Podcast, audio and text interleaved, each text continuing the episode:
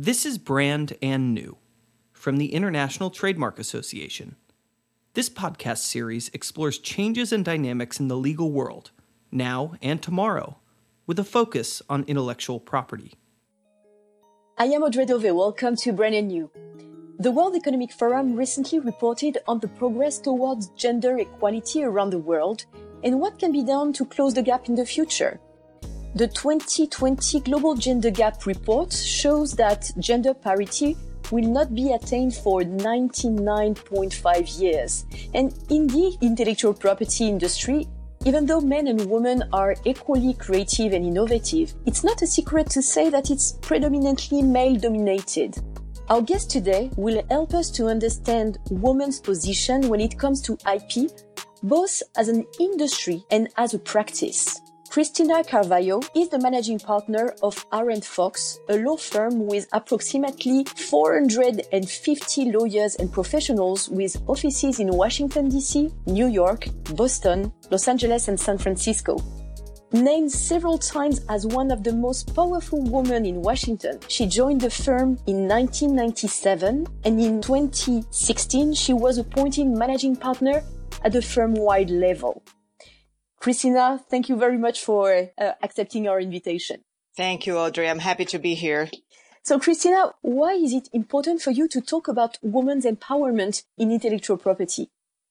Audrey, as a female minority IP attorney and the firm-wide managing partner at Arent Fox, a big law firm in the United States, this is obviously an issue that's very important to me.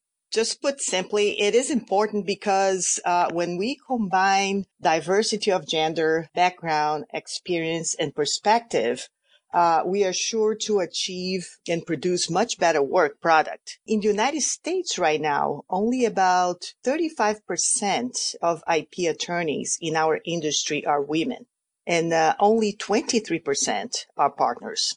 Here at Arent Fox, we're doing better than the industry average. We are about 39% of our P partners are women, but there is hmm. still lots of work to be done. The truth is that we all do much better in trademarks than in patents. I think that the women have uh, achieved more positions of leadership uh, when we are talking about trademarks. Um, and I still think there is a long ways to go when we are focusing on patents and the technology world.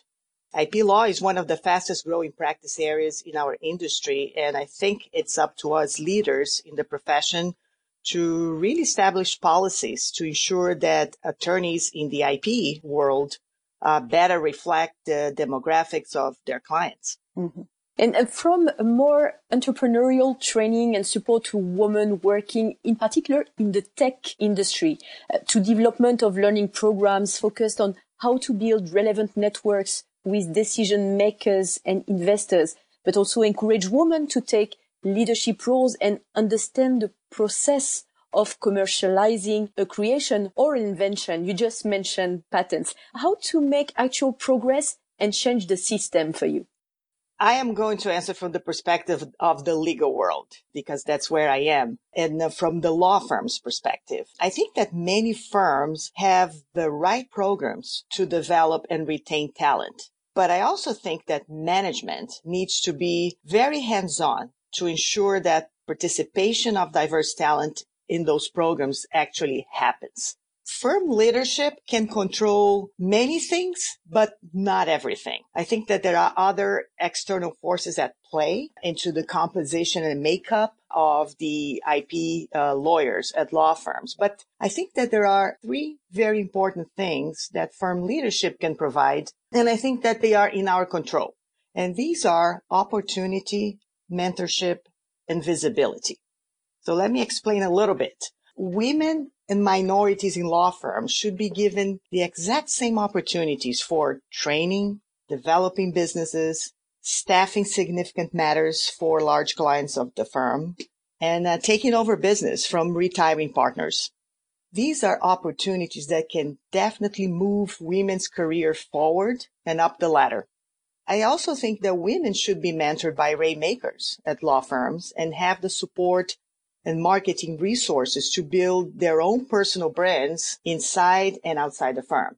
I always tell younger lawyers here at the firm that internal networking and brand building and visibility inside the firm is as important as outside the firm. We know that at some firms, the most important leadership positions, such as roles in uh, executive committees, compensation committees are elected positions.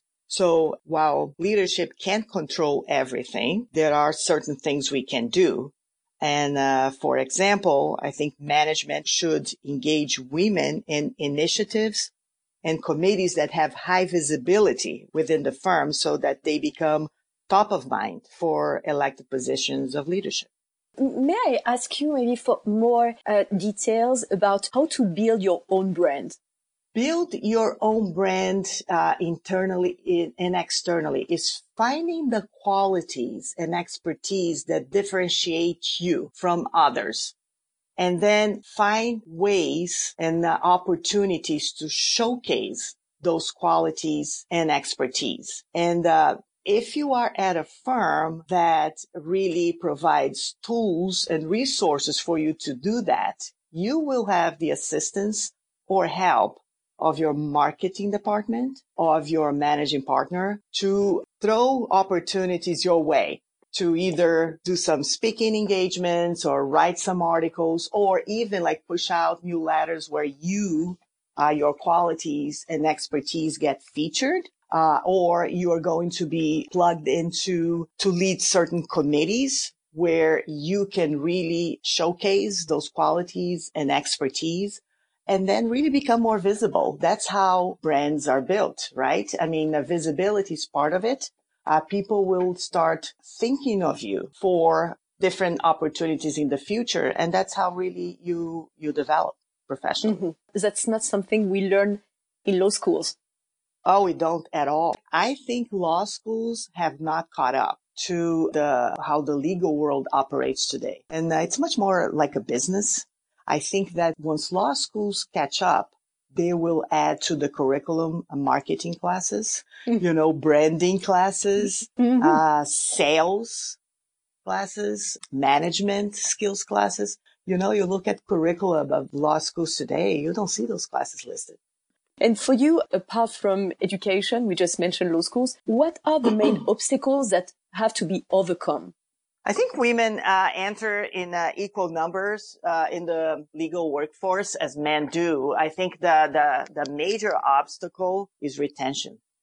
At some point, women just drop out, just like a funnel, a pyramid. So classes uh, of younger attorneys are generally very well balanced, especially at law firms. I can tell you, like from the law firm world for instance, whenever we get like first year associates, it's generally 50, 50, 50 men, 50 women, and they, mm-hmm. they go up the ranks. They make partner actually. And we have a very good track record of, of partnership class being sometimes even more women than men. Like this, our last class was, uh, was really, uh, the, the promotion from associate to partner was 100% women. It's, law firms do very well all the way up to a certain point. But we all know that at law firms, for women to get to leadership positions, they generally need to develop their own business, their own book of business. And that's how they climb up the ranks and become owners of the business, like equity partners, for instance. And at that point, that that's where we, we don't see many women and women tend to give up or to drop off and decide to do something else that's the major obstacle. And uh, I think it's just like, how do we get women to the highest ranks of the legal world, either as general counsel at uh, major corporations or uh, high positions in the government or at the top leadership positions at law firm. And I think that uh, we haven't been able to crack that code yet. We are trying and the leaders are scratching our heads. How do we go about doing that? But I mean, I don't think we, we have the answers yet.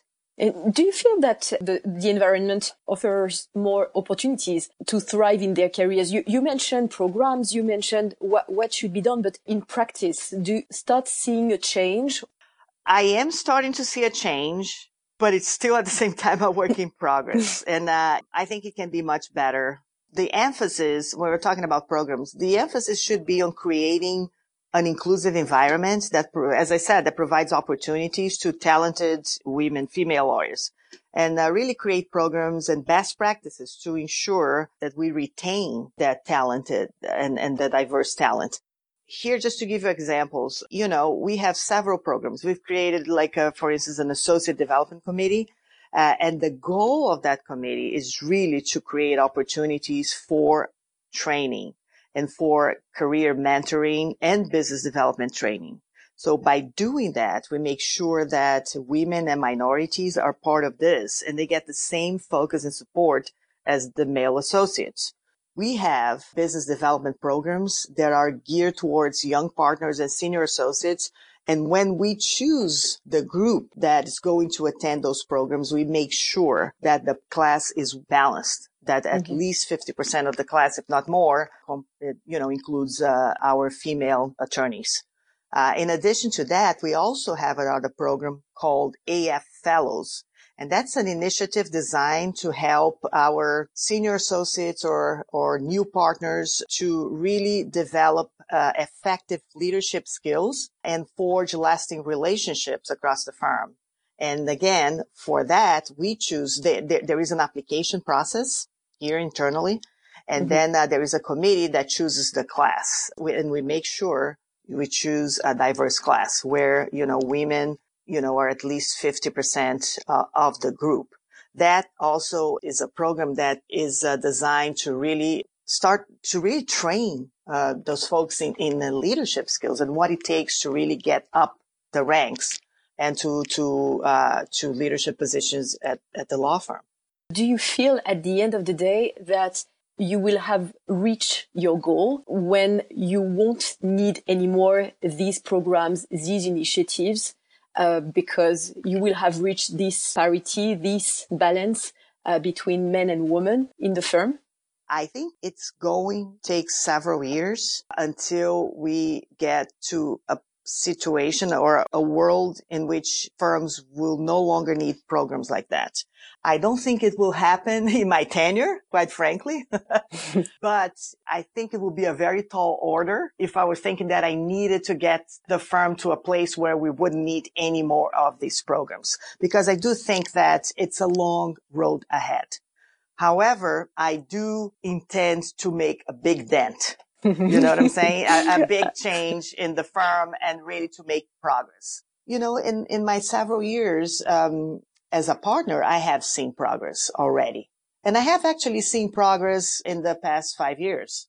So ever since I became managing partner, I have seen some progress. Mm-hmm. So that's good. INTA is a global association representing more than 30,000 brand owners and professionals dedicated to supporting trademarks and related intellectual property to foster consumer trust, economic growth, and innovation.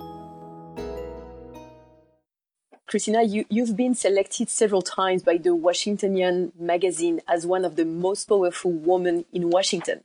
What does this mean to you with uh, your experience and what you have built along the, the years?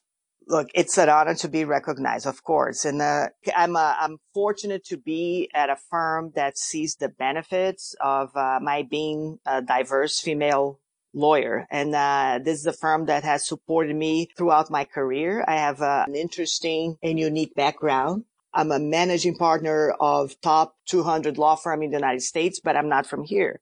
So it's not every day that you see firm giving this type of opportunity to somebody with a background like mine. And I feel very honored whenever my efforts are acknowledged and, and recognized like the Washingtonian magazine did a couple of times. So we mentioned earlier uh, women uh, only networking events, uh, mentoring programs. A lot of big companies and law firms have developed projects to show they want women to feel empowered what do these initiatives can reasonably aim for and what are their intrinsic limits or challenges, if any? And to go back to your background, Cristina, you are licensed both in the US and in Brazil.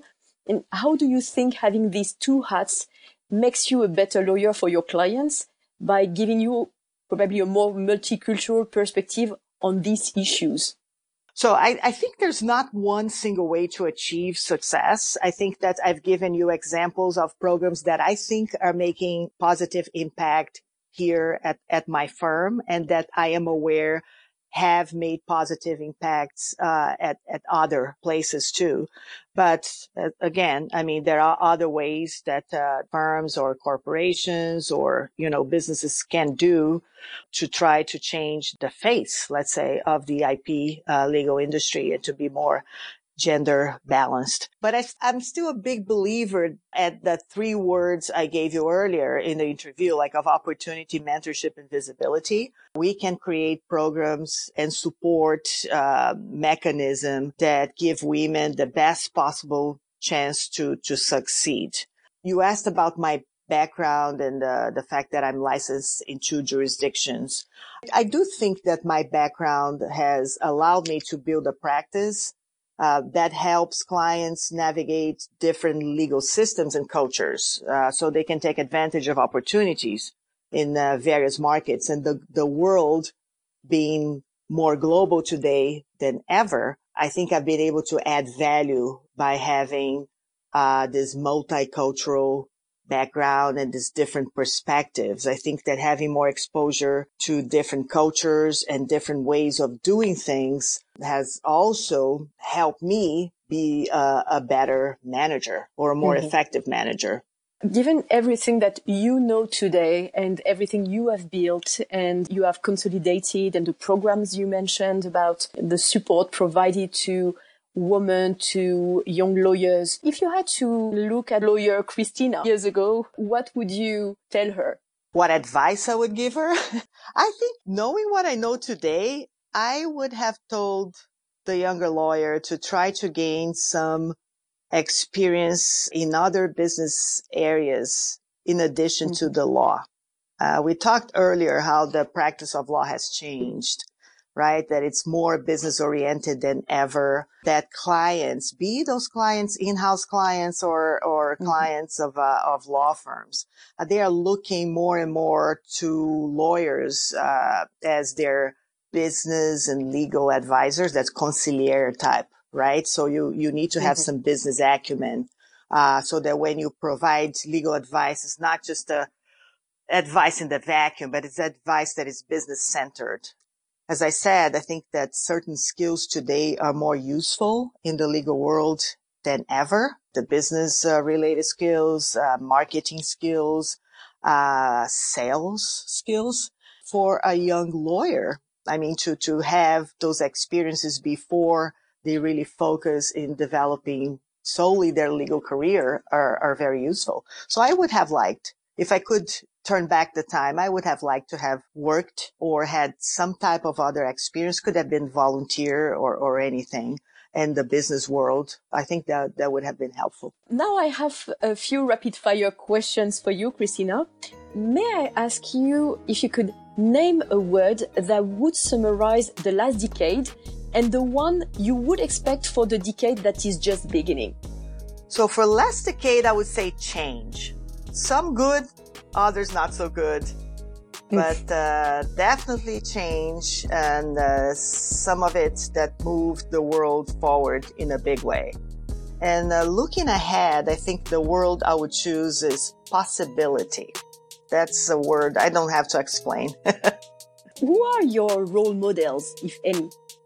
I know it will sound cliche, but it's really my mother she's my biggest role model. I think she she was outstanding in in giving me, pushing me to uh, to really fly as high as I could. What advice would you give today to younger generations of women who aim for leadership positions in the legal industry or even beyond? I would say put yourself out there and uh, make others know that you want to take on more leadership roles sometimes we tend to assume that people would know that of mm-hmm. course you would like to take a leadership position or a position of more visibility or take on more work that will lead you to another position of visibility but it's you shouldn't assume you should actually reach out and say it and I think that by doing that, you will actually be top of mind for uh, opportunities. The last book you read? I just finished reading a memoir called All You Can Ever Know. It's by a young writer, uh, Nicole Chung. The memoir uh, talks about her adoption and life as an Asian American child in the United States in a mostly white family and world. So quite interesting dynamic there. Thank you very much, Cristina. Thank you, Audrey. It's been a pleasure talking to you. My guest today was Cristina Carvalho, the managing partner of the law firm Arent Fox. Thank you for listening to Brand and New, brought to you by the International Trademark Association. Be sure to tune in every two weeks on Tuesday for new episodes. If you like today's podcast, please subscribe and share it. We are always looking for new people to discover brand and new. And to learn more about INTA, its resources and events, please visit www.inta.org.